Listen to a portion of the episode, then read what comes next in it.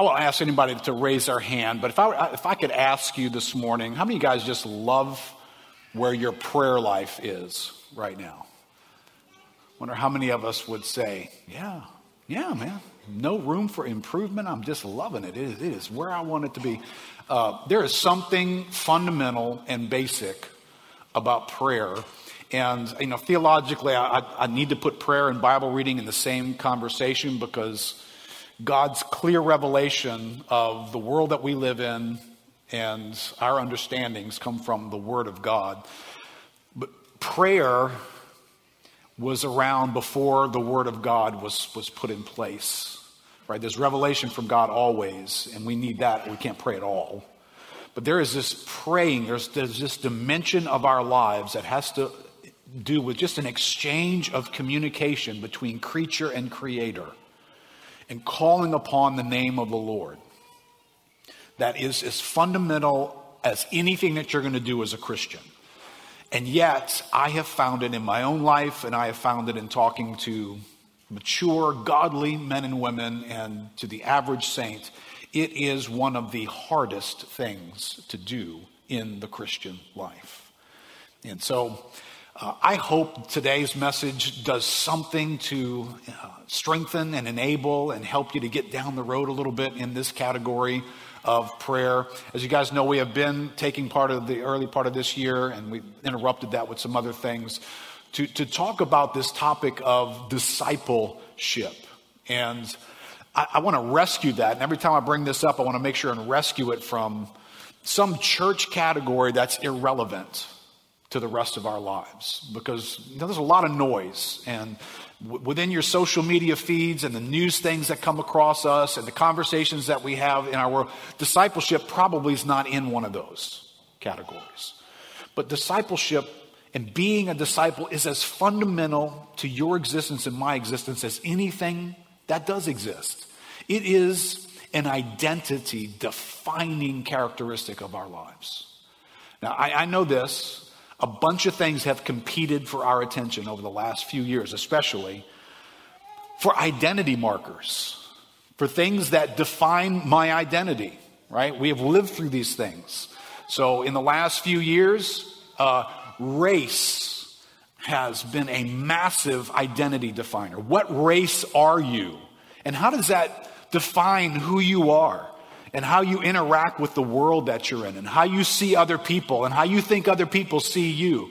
Right? So race was this massive, massive deal in our world, and it always has been. Gender. Uh, gender didn't used to be a massive identity definer. It was just accepted that gender was gender. But now it's a massive identity definer. You get defined by your gender or the sense of you're in transition in the category of gender.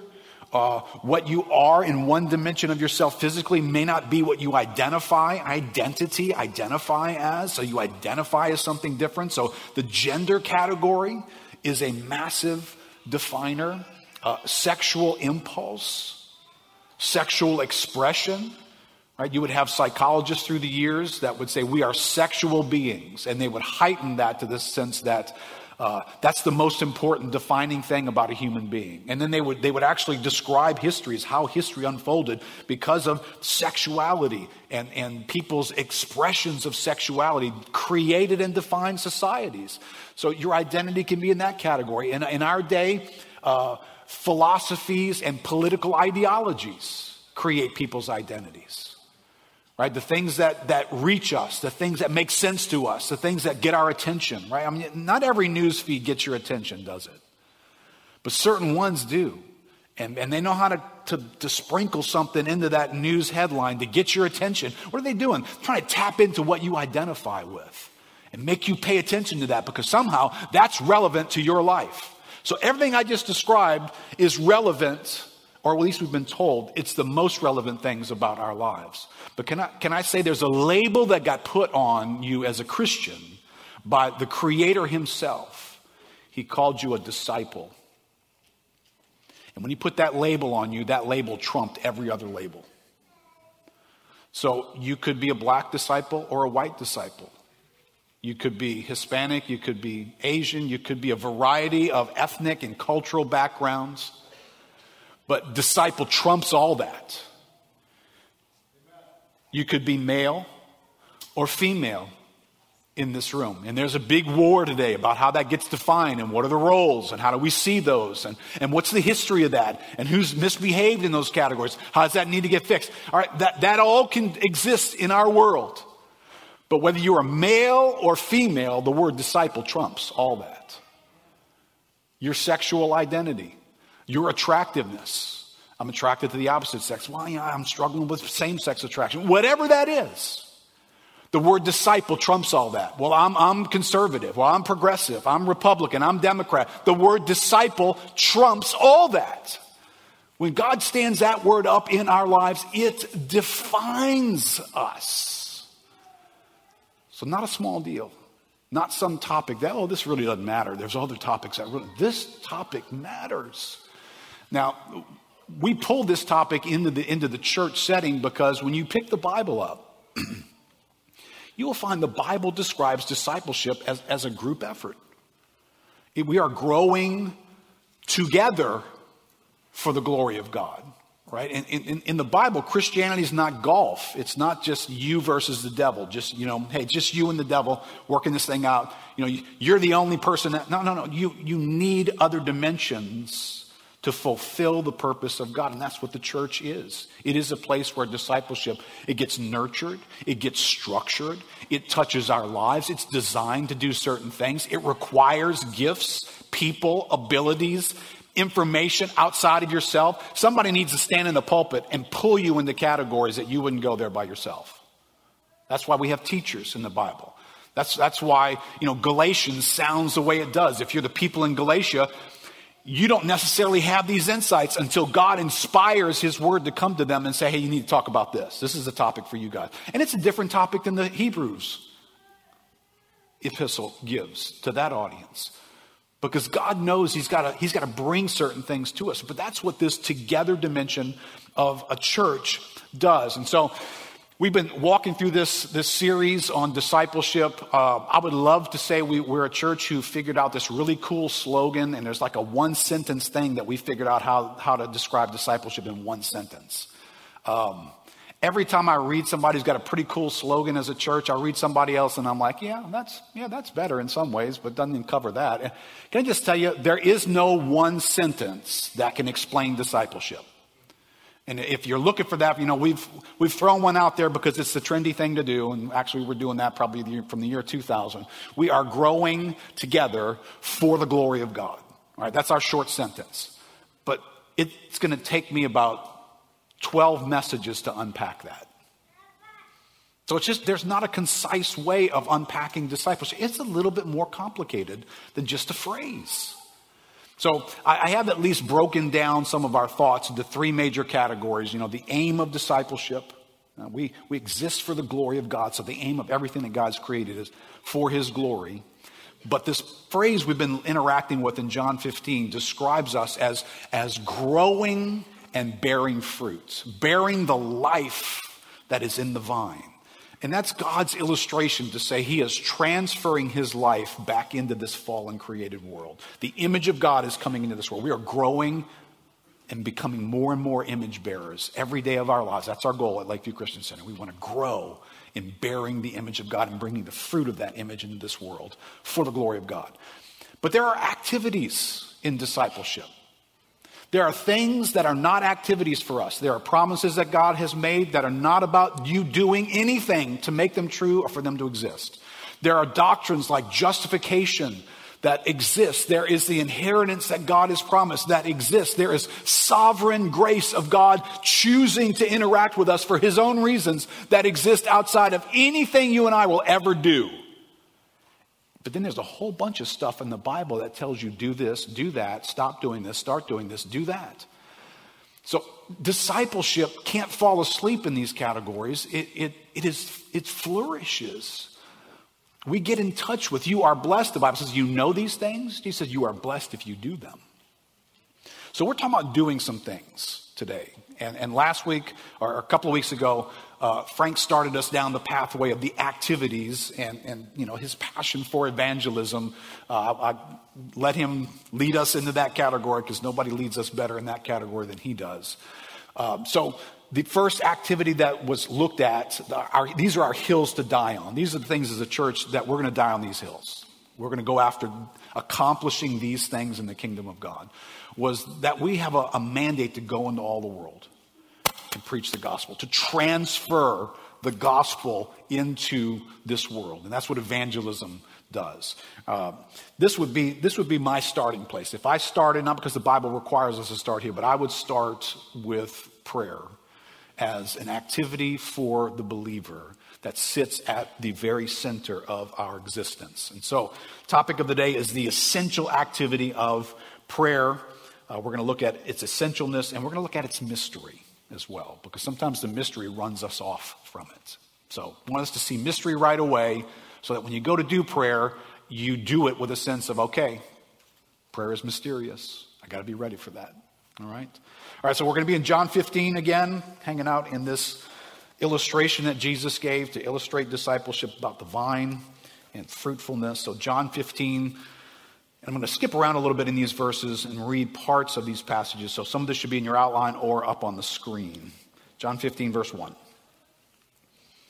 I am the true vine. My Father is the vine dresser. Every branch in me that does not bear fruit, he takes away. And every branch that does bear fruit, he prunes that it may bear more fruit. Look in verse 5. I am the vine, and you are the branches. Whoever abides in me and I in him, he it is that bears much fruit, right? Fruit bearing is a big deal in this passage. For apart from me, you can do nothing. Verse 7. If you abide in me, in my words abide in you, ask. How many of that word ask? You're going to hear it a lot today. Ask whatever you wish, and it will be done for you. By this, my Father is glorified, right? This is what ultimately we exist for, for glorifying the Father. That you bear much fruit and so prove to be my disciples. As the Father has loved me, so have I loved you. Abide in my love. If you keep my commandments, you will abide in my love, just as I have kept my Father's commandments and abide in his love. These things I have spoken to you, that my joy may be in you and that your joy may be full. This is my commandment that you love one another as I have loved you. Verse 16.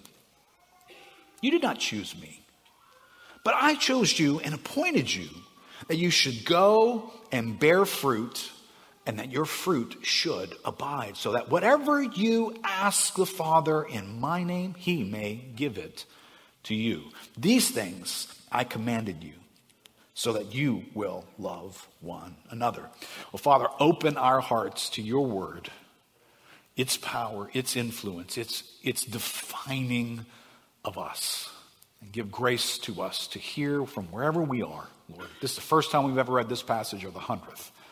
Lord, provide grace for us to receive from you today. In Jesus' name, amen. All right, there's a lot in that passage, right?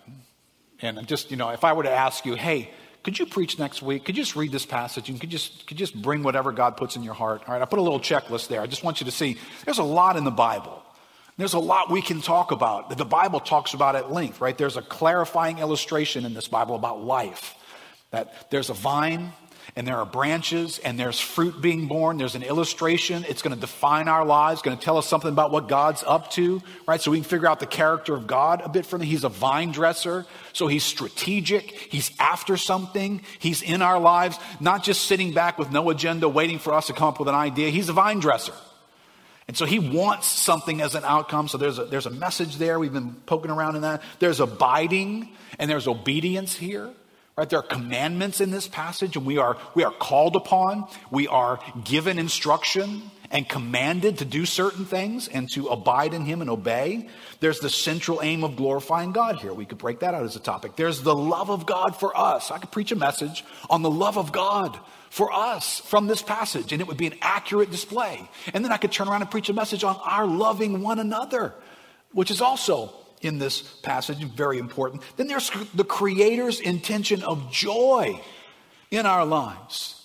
Right? Did you know that the Creator, the vine dresser, he's not just working something out because he's got this, this big factory, this heavenly factory that's producing a product, and all he's interested in is the product.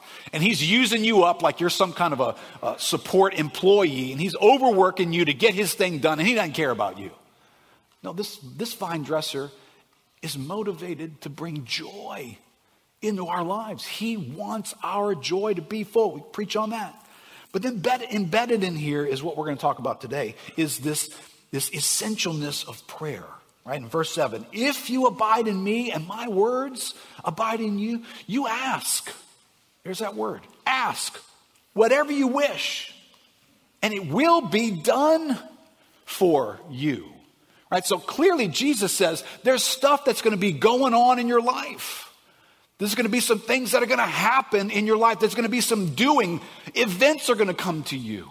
Stuff is going to show up. People are going to arrive in your life. Where's that going to come from? Well, it's going to be done for you. Well, where'd that done for you come from? You asked for it. Ask and it will be done for you. This is supposed to be getting you and I to think, all right, so things that happen in my life, can be the product of my asking for them? Yes, that's exactly what that verse says. Verse 16. You didn't choose me, but I chose you. And I appointed you, right? Immediately there should be a question Lord, why did you do that? Well, for you to go and bear fruit, that your fruit should abide.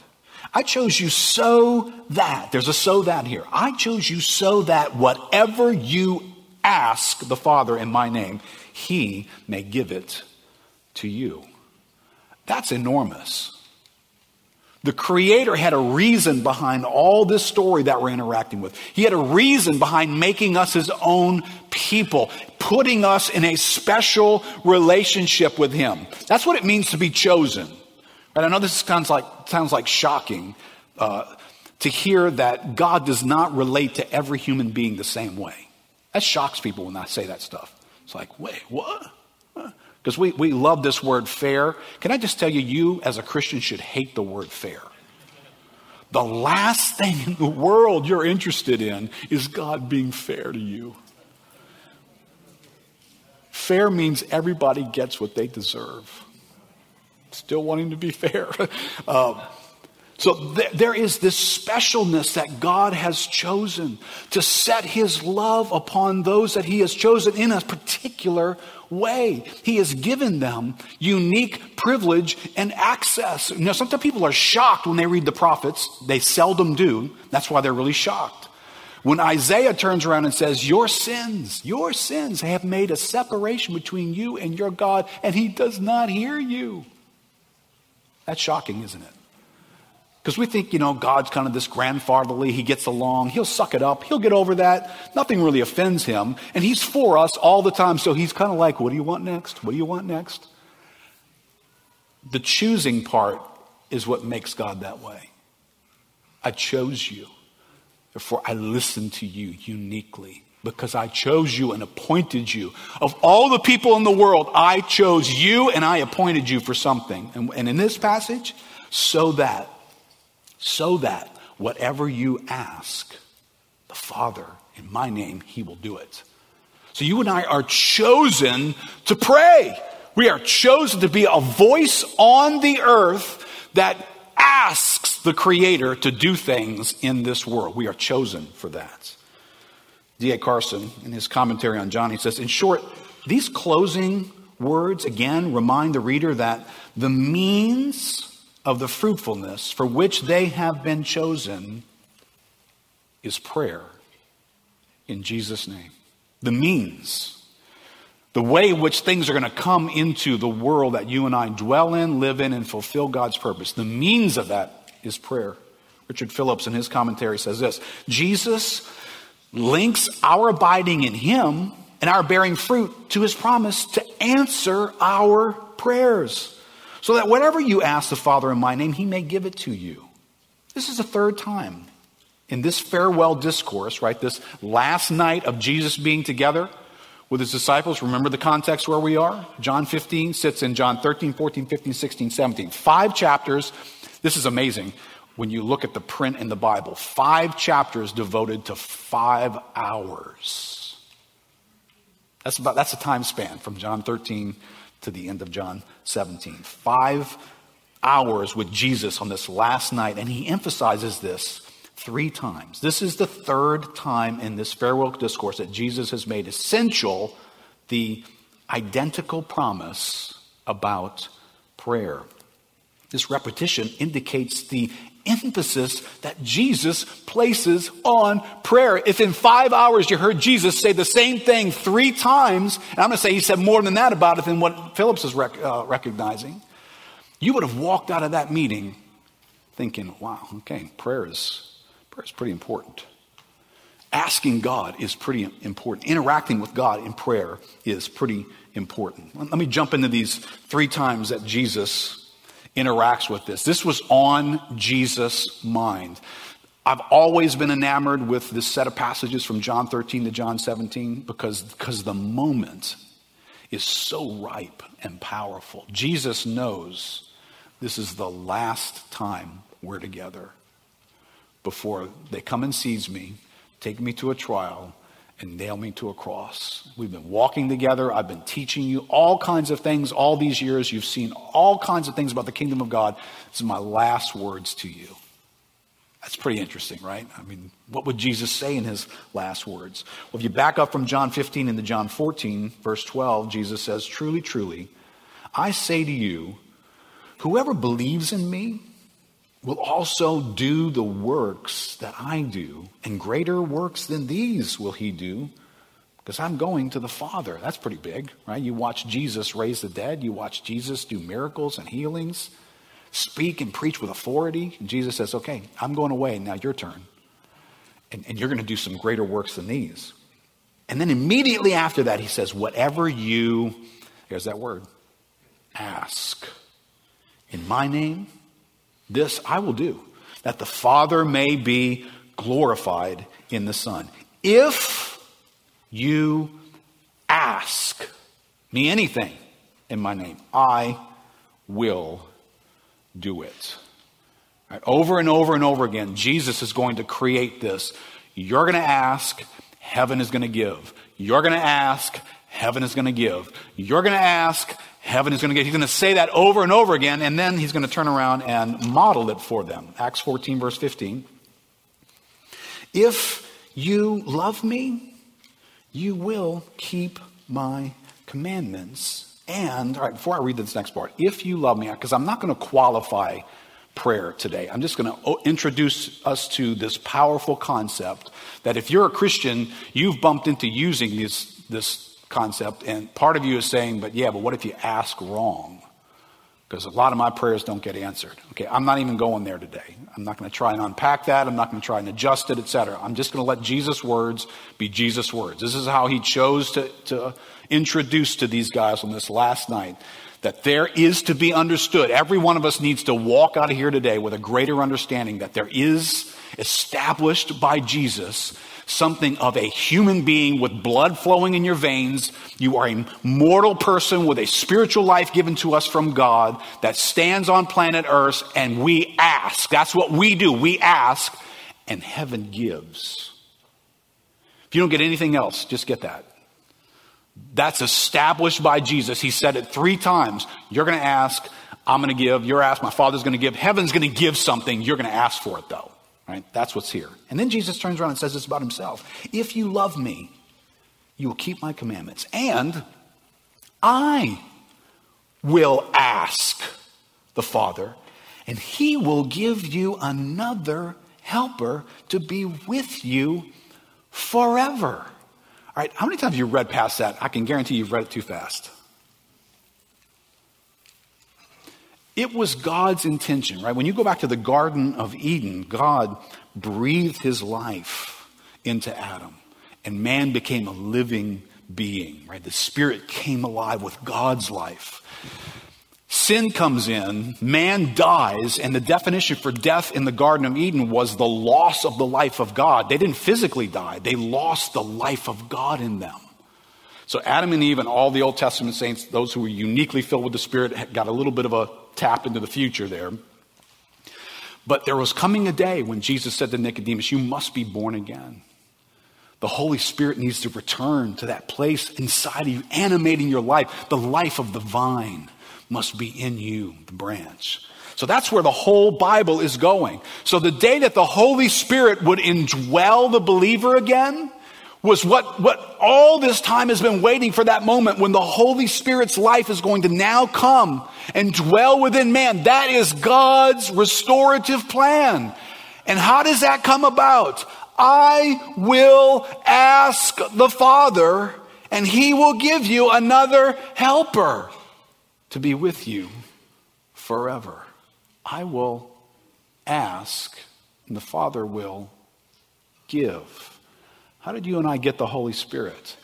Somebody asked for us, and we received. Don't overlook this. There are things about how God runs his kingdom that don't escape this reality. God has established that human beings, and in this sense, the Son of Man, the Son of Man will ask on behalf of man. Listen, it's very important that Jesus Christ was the God man because he did things on our behalf that man needed a man to do. And his intercession and asking brings to us the Holy Spirit. How many of us you know, if I didn't say it to us that way, wouldn't we just think that automatically the Holy Spirit shows up? It's like a, it's like a theological timeline. Old Testament, loss of the Spirit, boom, boom, boom, boom, boom. Time comes along, Jesus, he gets ascended. Pentecost comes and everybody gets the Spirit. Like, it's just part of the program, right? It just happened. Uh, it didn't just happen. It was part of the program. And yet it required that the Son of Man stand and ask the Father for it. Don't, don't make small of that, right? John 16, again, same night. It's after our John 15 passage. A little while, and you will see me no longer. And again, a little while, and you will see me. Verse 22. So also you have sorrow now, but I will see you again, and your hearts will rejoice, and no one will take your joy from you. In that day, you will ask nothing of me. Now, this is a little bit of a debated uh, interpretation in terms of was Jesus referring to the day you see me on the other side of, of the resurrection? It could be. Could be. There's a couple of things here that are a little bit hard to, to explain because their asking doesn't come to an end in that moment, right? Prayer doesn't come to an end. There's a lot of asking. Christians do a lot of asking, and they're going to do a lot of asking. But he says, in that day, you will ask nothing of me. So this could be referring to when we are at the end of the age and we are with Jesus and, and, and we, don't, we don't ask anymore. Truly, truly, I say to you, whatever you ask of the Father in my name, again, he's bringing this up again, he will give it to you. This is how it works in the kingdom. Until now, you have asked nothing in my name. Ask, and you will receive that your joy may be full.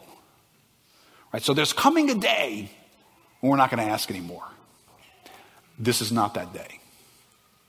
We live in a day now where we ask and we ask and we ask and we ask. Prayer is about recognizing there are things in heaven that we need here. There is something to be given by God that we need it to show up here. Okay, what are those things? Well, I don't know. We'll get about figuring that out because we're supposed to be asking for those things, right? This is what it means to abide. If you abide in me, my word abides in you, right? If, if these things, this exchange is taking place, I begin to know things to ask. I, I begin to get like minded with God and I begin to see life and needs that exist that I'm asking for heavenly resources to show up in that moment. And then one more thing happens here. In John 17, this is, you know, this is really the Lord's Prayer, if you wanted to call something the Lord's Prayer. This is Jesus' great prayer of intercession where he is asking the Father on behalf of his disciples for some particular things that matter, right? As a short little highlight, John 17, verse 15, Jesus says, I do not ask, there's that word, I do not ask that you take them out of the world. Jesus is concerned about his disciples. He sees the needs in their lives, he sees the forces of evil in this world, he sees the temptations that are all around them. Like if I just stop right now and I said, Do you, do you see those things right now? When you stare out at the disciples that are in this room with you, that are seated, seated right next to you, in your family, going to go home with you today, do you see those things? Do you see the needs that are in their lives? Do you see the hostility that's in this world? Do you see the ideas that are coming against them? Do you see the temptations for them to quit, give up, go after something else? Jesus saw all those things. He says, I do not ask that you take them out of the world. I do ask this, that you keep them from the evil one. Our prayer should sound like this, right? And he asks for this in verse 17 sanctify them in the truth. Right? This, is oh, God, whatever you got to do, Father, do that. Sanctify them in the truth. Your word is truth. Verse 20. I do not ask for these only, but also for those who believe in me through their word. So Jesus looks into the future and he sees you and me, who through generations have come to believe the gospel and are followers. We are disciples of Christ, and He is interceding for you and for me. He is asking, a human being is asking for something from heaven for you and for me. Charles Spurgeon says this He says, Brethren, whether we like it or not, remember, asking is the rule of the kingdom. Ask and you will receive. It's a rule that never will be altered in anybody's case. Our Lord Jesus Christ is the elder brother of the family, but God has not relaxed the rule for him. Remember this text? It's from Psalm 2. Jehovah says to his own son, Ask of me, and I will give thee the heathen for thine inheritance, and the uttermost parts of the earth for thy possession. You just know it's just, well, it's just God's will. Right? Jesus is the creator of all things that all rightly belongs to him. So isn't it just the Father's will to give it to him? It's rightly his. And then God turns around and says, Ask me for it. He actually did. If the royal and divine Son of God cannot be exempted from the rule of asking that he may have, you and I cannot expect the rule to be relaxed in our favor. If you may have everything by asking and nothing without asking. I beg you to see how absolutely vital prayer is, and I beseech you to abound in it. This is, this is where what kind of kingdom do you and I live in when we stop asking? Now, listen, I know prayer is hard, and I know there's a lot of swinging and missing going on. And I know sometimes getting motivated to prayer and finding time for prayer, none of those things can become justifiable reasons for us to deny what Mr. Spurgeon here describes as the rule of the kingdom that even the Son of God Himself abides by. We have need of asking so I think I put this question in your outline. How much of that last mission clarifying evening together was about helping them understand the essential activity of prayer? What God did in this teaching was install a connection between earthly asking and heavenly giving. He connected those things right? We fly you through. James gives us some really helpful insights here. I'll just move you through these pretty quickly. James 1, verse 5. If any of you lacks, right? This is what makes us ask. We lack. We recognize need. If any of you lacks wisdom, right? And in this moment, he's pointing to wisdom. I don't think this is only applicable to wisdom. Any of you lacks other things. If, if, if, you ask for the Holy Spirit, will, will God give you a stone or a fish? Remember that? I mean, you can ask for that. Give us this day our daily bread. So that's not a wisdom necessarily issue. It's a need, etc. So if in this moment, James says, if any of you lacks, whatever, wisdom, let him ask God who gives. Right? Here's the mechanics of the kingdom. We ask, he gives generously to all without reproach, and it will be given him. And then later, James says in James 4 2, you do not have Because you do not ask. That's a short verse, a good one to memorize. But it's a powerful concept, isn't it? That you and I could be living the fallout of a non asking lifestyle. We don't ask. Douglas Moo says James attributes the failure of these people to gain the power and prestige they want to their failure to do just this ask God. Pretty simple, right? Sobering to see that God is looking, listening for a human voice in the midst of all that he's doing in his kingdom. Ezekiel 22, Old Testament moment. Ezekiel's one of the major prophets, so he shows up in, in, a, in a seasonal hour when, when the kingdom has gone astray, when the people's hearts have gone astray and they've gone after idolatry, and, and, and it's reached a point where God is now going to respond uh, by bringing judgment. And God doesn't bring judgment every day of our existence, but He does at times do that. And Ezekiel 22 says this this is God speaking. He says, I sought for a man among them who should build up the wall and stand in the breach before me for the land, that I should not destroy it. But I found none. What was God doing in that moment? He's looking at a condition in the world that needed to change. Something needs to change here. The hearts of people, the practices, the ungodliness, the sin that's overtaken them, the affections that are no longer spent on God have gone somewhere else. And God is looking for something. What's He looking for? He's looking for just one person, just a voice, a man who would come before me and plead for my will in this setting. Just come, come and ask so that I could give. He says, But I found none, verse 31. Therefore, I have poured out my indignation upon them. I haven't even gotten to the mystery part yet. That's a little mysterious, right? It looks like if somebody had done something different, there would have been a different outcome. Well, yeah, but Keith, two weeks ago, you talked about Jesus, you know, God being sovereign and, you know, every molecule. He's, yeah, yeah, a little bit of mystery here. But that verse is intended to sound exactly the way it sounds. It's intended to say, if somebody has stood right there and made the case representing humanity before me, the outcome would have been different. That's what it's supposed to sound like. I mean, Ezekiel's not messing up here. Right, Luke chapter 22, again, Jesus is the model of, of this. Luke 22, verse 31 Simon, Simon, behold, Satan demanded to have you, that he might sift you like wheat. But I have prayed for you, that your faith may not fail. I sought for a man, and there he was, the Son of Man, standing and interceding on behalf of Peter, who was about to get taken down by Satan. Who, you know, hey, we respect Peter, great apostle, did amazing things, etc. He also did some stuff that even need to be corrected at a human level, and he's about to deny Jesus. So, uh, can, can I just say it this way? Peter is no match for Satan. Apart from the grace of God, Satan eats Peter for lunch every day. And he does that for us too.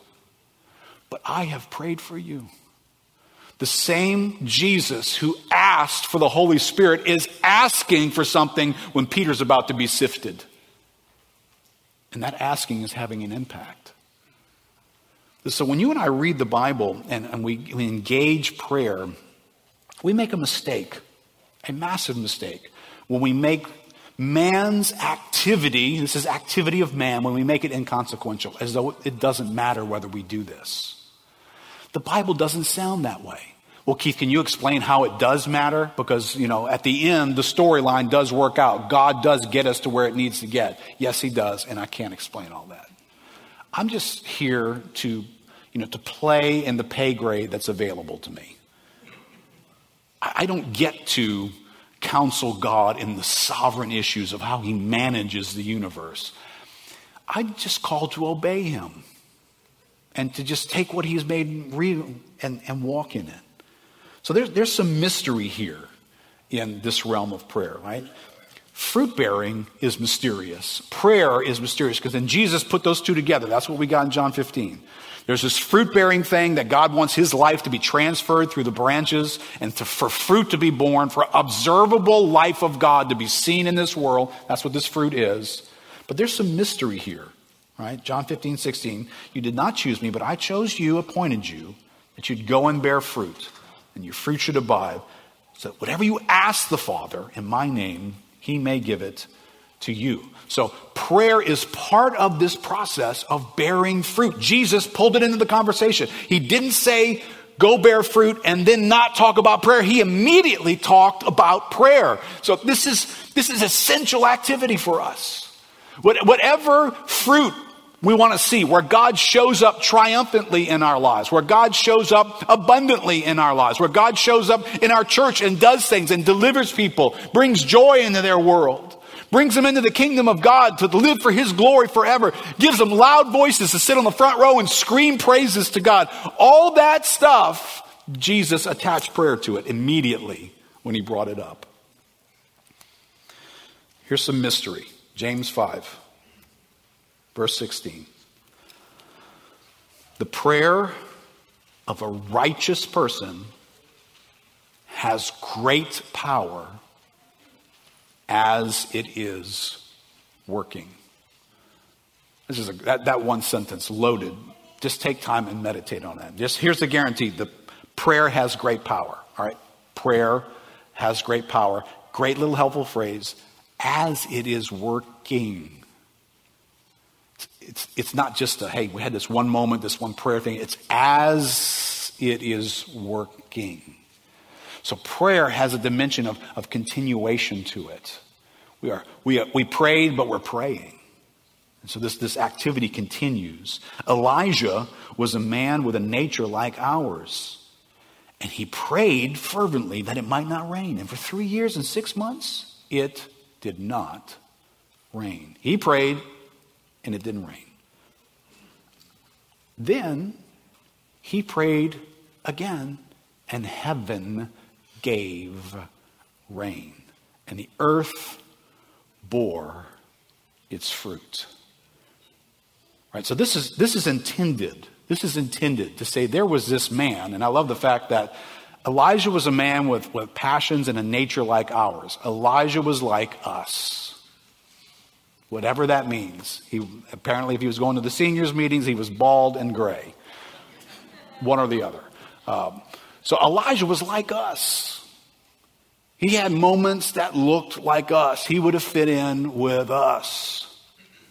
And he prayed, and the outcome of events on earth changed. Do you, I mean, don't overlook that.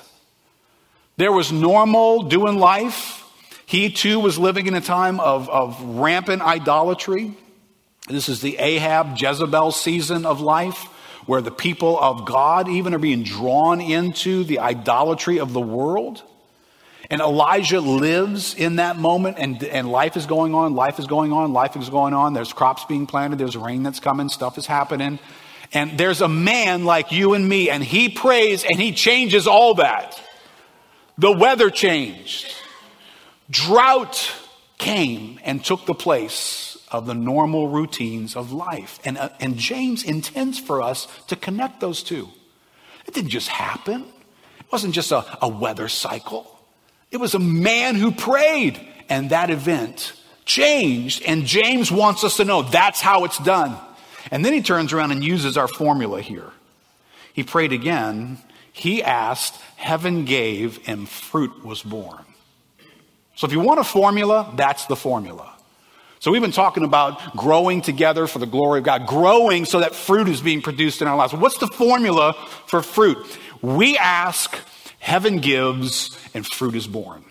We ask, heaven gives, and fruit is borne. That's the formula. That's the formula to do church. We ask, heaven gives, and fruit is borne. If no one's praying for this meeting today, we have an asking problem.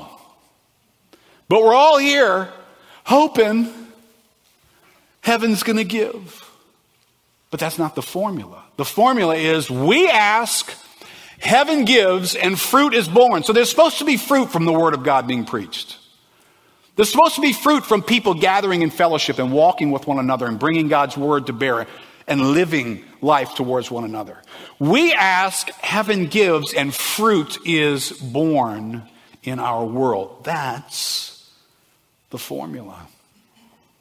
James intends for us to see that our asking is part of shaping human events in real ways. And when you and I stop believing that, we will stop praying. But that's not how the Bible sounds, right? It sounds like we're supposed to be doing that. James 5, again, James is very helpful. Got a lot to say in this category. James 5, verse 7, he says, Be patient, right? Prayer is something that involves patience. Be patient, therefore, brothers, until the coming of the Lord. See how the farmer waits for the precious fruit of the earth, right? Fruit bearing apparently takes time, right? Please notice that in your own life. Please give everybody else in your life a little bit of slack. Fruit bearing takes time. Be patient. See how the farmer, he waits for the precious fruit of the earth, being patient about it until it receives the early and the late rains. You also be patient. Establish your hearts, for the coming of the Lord is at hand. So, you know, this is back in the day. But if you planted a crop as a farmer back in this day and it didn't rain, your crop is done. You got nothing. So there was this faith that I'm going to take action and I'm going to put this seed in the ground and then I'm going to trust that heaven is going to give rain. And so, what could you do as a farmer in that moment? All you could do was pray. Because there was this mystery that there was this thing sitting in the ground that unless heaven didn't do its part, that thing in the ground isn't doing anything. Heaven has got to do its part. You know, what's interesting here in our modern day, um, we kind of don't need heaven to do its part because we have irrigation systems and sprinklers now. So if it doesn't rain, we'll just, we'll just turn the hose on, right? And we'll just run the sprinkler for a couple hours and we'll be good. And interesting, the more and more human resource we create, the less and less we look for God to intervene in our lives. Isn't that interesting? Kind of a similar problem for us. But here's this mystery of this fruit bearing. It's the last thing I'll, I'll bring to us. Mark chapter 4 says this about this whole concept of planting and waiting for harvest. He said to them, The kingdom of God is as if a man should scatter seed on the ground. He sleeps and he rises night and day, and the seed, it sprouts and it grows. And he knows not how. Well, you know, well, we're scientific, right? Well, it's germination, you idiot. Um, you know, there's a little bit of supernatural faith in the idea that you know, you take a, a, a kernel of seed and stick it in a sack, and it'll stay a kernel of seed in a sack like forever. But you stick it in the ground and let it get wet. At a certain temperature, it just comes to life. And it produces a stem and a stalk, and then it produces fruit. It's like, can you really explain that? Well, it's germination. I know, but still. Why does it do that? I don't know. We just call it germination. Doesn't mean I understand it. I just got a title for it. The farmer does what you and I are called to do in the kingdom of God. The farmer does his part, and then he just mysteriously stares at stuff and waits. I don't know why that's about to do what it's about to do, but I've seen it happen a bunch of times, so pretty sure it'll do it again. Can you explain it to me? Not really. So what are you doing? I just plant and then I wait. What are you waiting for? Heaven to give rain? Can you look up in your life and see that's the life you've been called to live? You, you scatter the seed of God's word, the realities of who God is, right? The, the word is the living word, it's God Himself, His word. We scatter that into people's lives, and then, then we, we wait for it to come to life. Well, why does it come to life over here and not over here? I don't know why any of it comes to life. And much less why some of it never does. It's, it's a mystery. There's something supernatural, and, and I know the source of that mystery makes me do this. Because the source of the mystery is not here. It's not like I can look to. And this is where, again, you know, we scatter seeds, so we do stuff.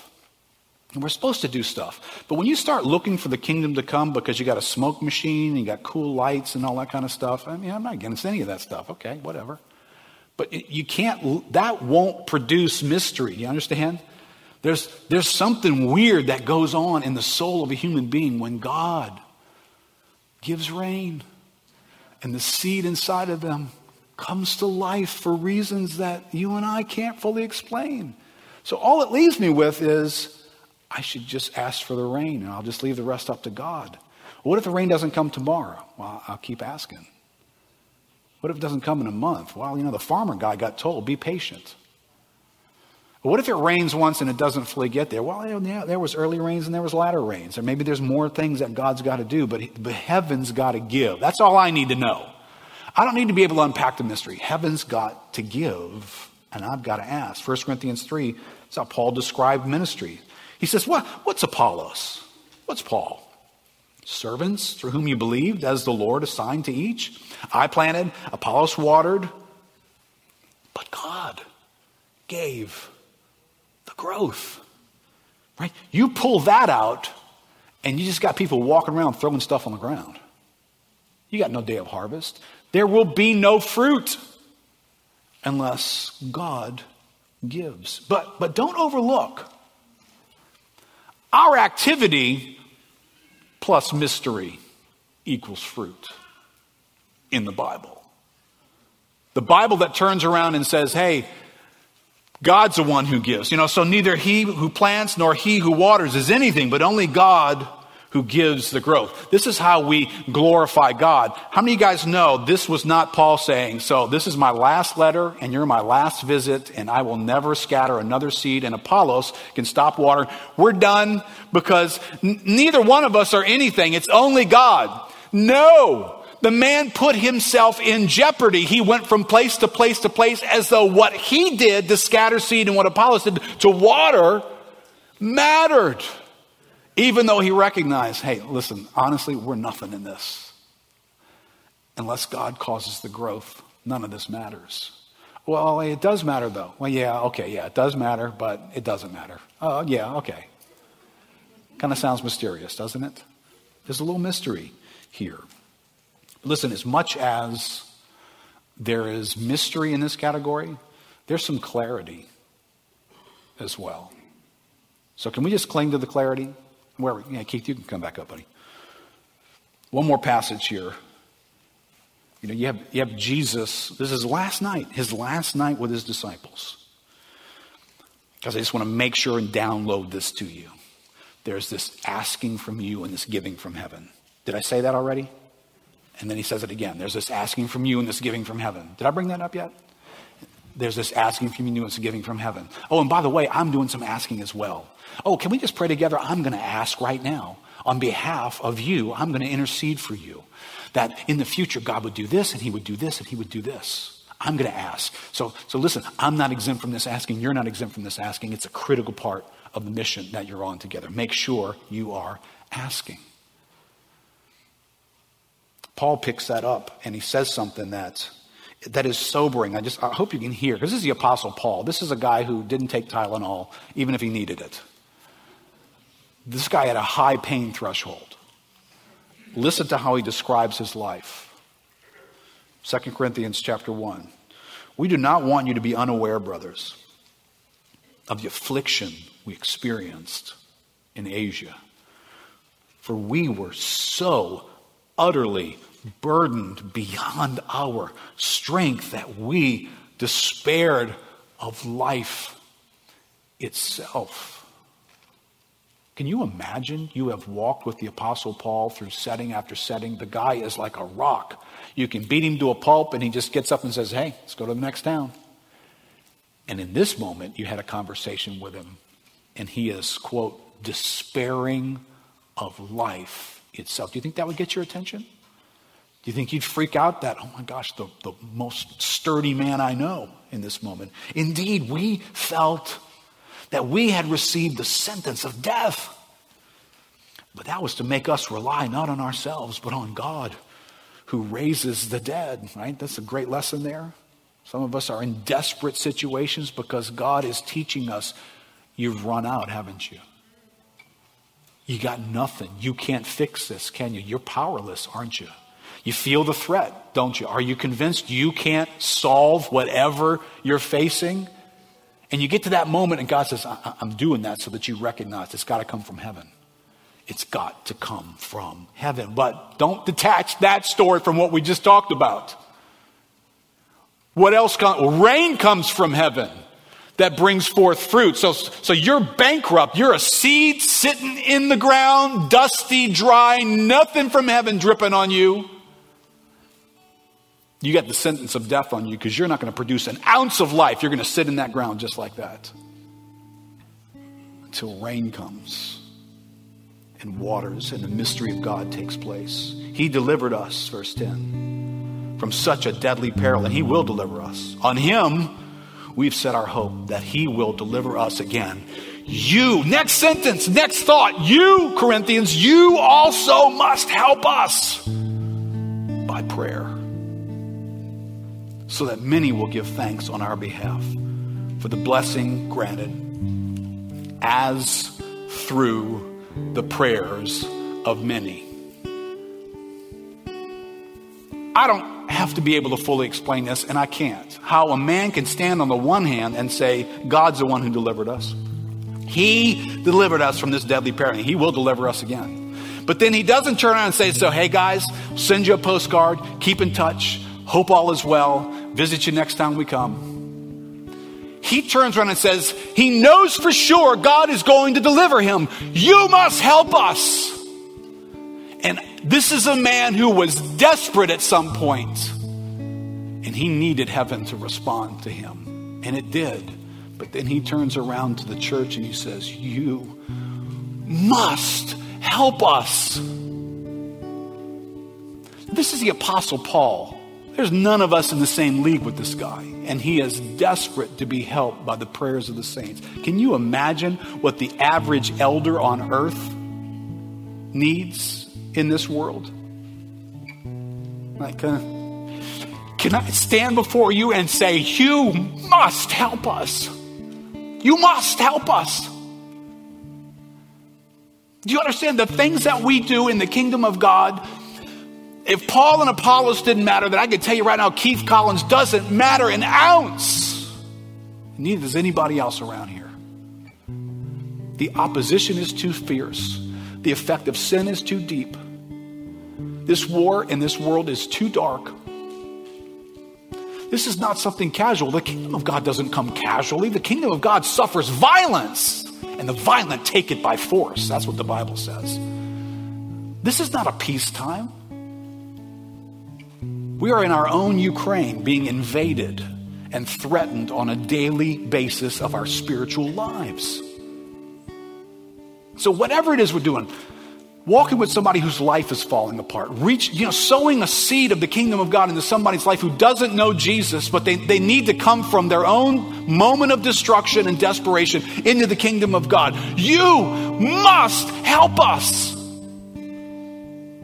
That person who's lost every ounce of hope because they've lived through a circumstance that has been bad after bad after bad after bad. They've lost hope for their marriage. They've lost hope for their future. They've lost hope that they're ever going to overcome their problem. They sit across the table from me or one of the pastors here to get counsel. Really? That situation has destroyed their lives for decades. What do you think we're going to say to them that's going to go, oh, thank you. Your little phrase, Keith, it just fixed everything that for 20 years has been wrecking my life. Really? You must help us. It's too desperate to touch people's lives. It's beyond our reach. But there's this weird thing that Jesus installed in his church. He said, You ask, and the Father will give. You ask, and rain will come, and weird stuff will happen, and things will come popping up out of the ground, and fruit will be borne. And you won't be able to explain it because it came from heaven, but you did ask for it. This is why this is a hill for us to die on. And, and God doesn't let us see behind the scenes of things. There are things that happen, things that don't happen. There are things that we would love to see happen. We all want to see growth. We want to see things happen in the kingdom here at Lakeview Christian Center. And there's probably all kinds of reasons we could put a finger on. Hey, that's not done really well. And that, what about that? What about that? What about that? Well, I'm going to stand next to the Apostle Paul and I'm just going to say, You must help us. You must help us. Through prayer, you must help us. And that's an everybody thing. So you don't have to be a person with a microphone to be helping the church. You could be full of faith, looking to heaven, calling down rain. And you know, when we get to heaven, we're going to find out some of you people tower over the rest of us. I'm going to live way down the street in the cheap section of town, and you're going to be living in a massive mansion because you fought and did one of the hardest things that a human being does. You stood before God and you cried out to Him and you would not give God any rest until He answered you. And rain came from heaven, and fruit came into the kingdom of God. That's who some of you are. And some of us may never hear you say a word in public, but your words in private are moving and changing the world. Elijah was a man like us, and he prayed. So, can we together, let's stand up this morning. Can we ask the Lord to help prayer be an essential activity at Lakeview Christian Center? For every one of our lives, nobody is not called to this. It's essential for us. So let's just wait on the Lord just for a moment and pray together.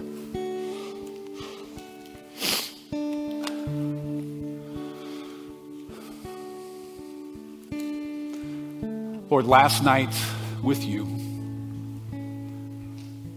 I can imagine what the disciples, how they rehearsed that last night. Do you remember what Jesus said? And then he said this.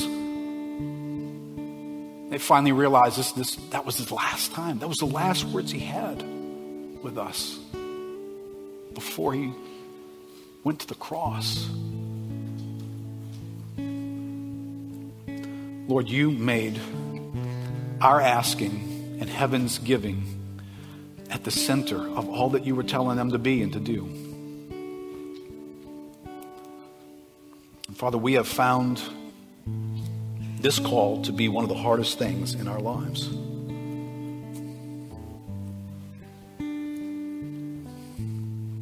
I want each of us just to sense right now where are we in this category? But not for the sake of some condemnation, because you have eliminated our ability to be condemned. But we don't have to be afraid of failing. I fail a lot. So, God, around this room, would you make us aware whether, whether we have neglected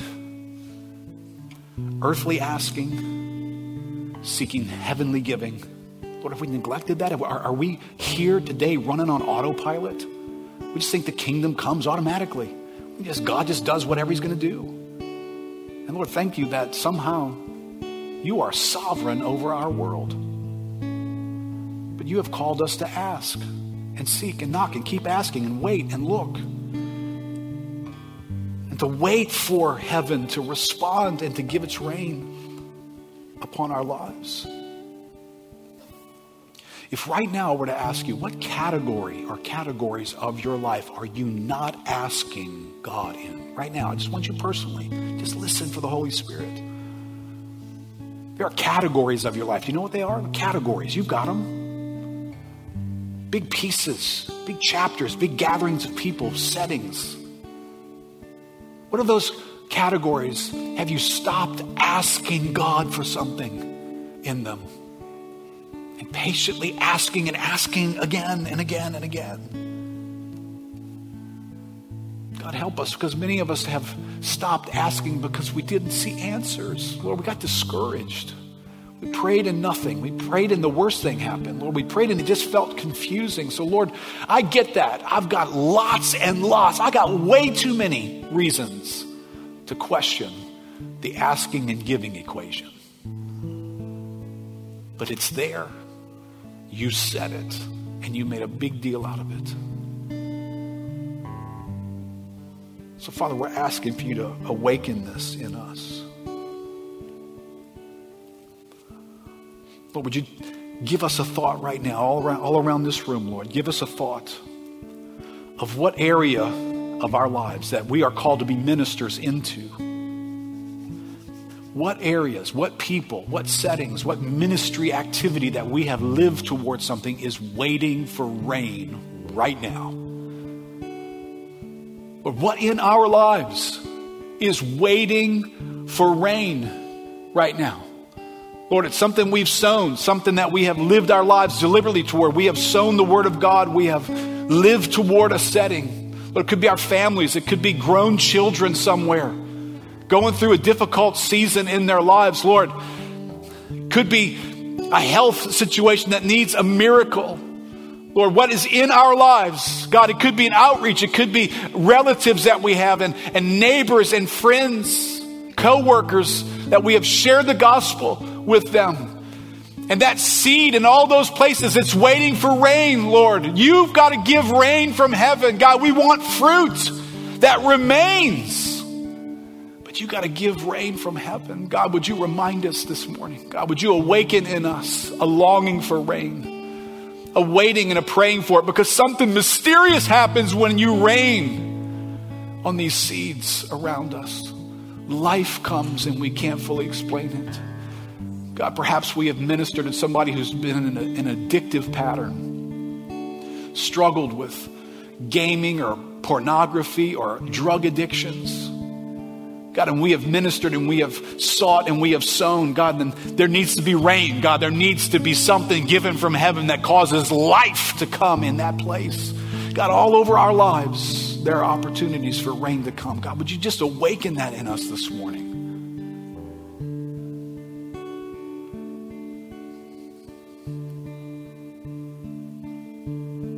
God, I thank you that there is help for the kingdom of God to come right here in this room. You must help us. Lord, there's a lot of help in this room. Lord, would you help us to get rescued from whatever is keeping us from helping the kingdom to come?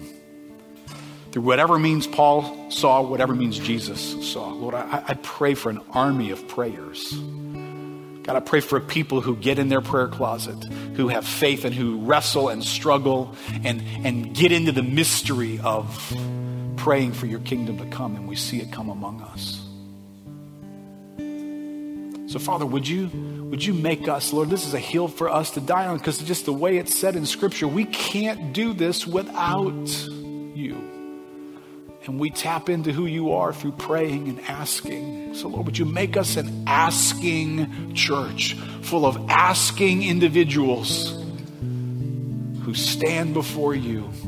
You sought for a man, Lord, would you find a bunch of men and women here, young and old, standing before you, asking for rain to be given so that fruit will come among us that abides forever for your glory and for our joy.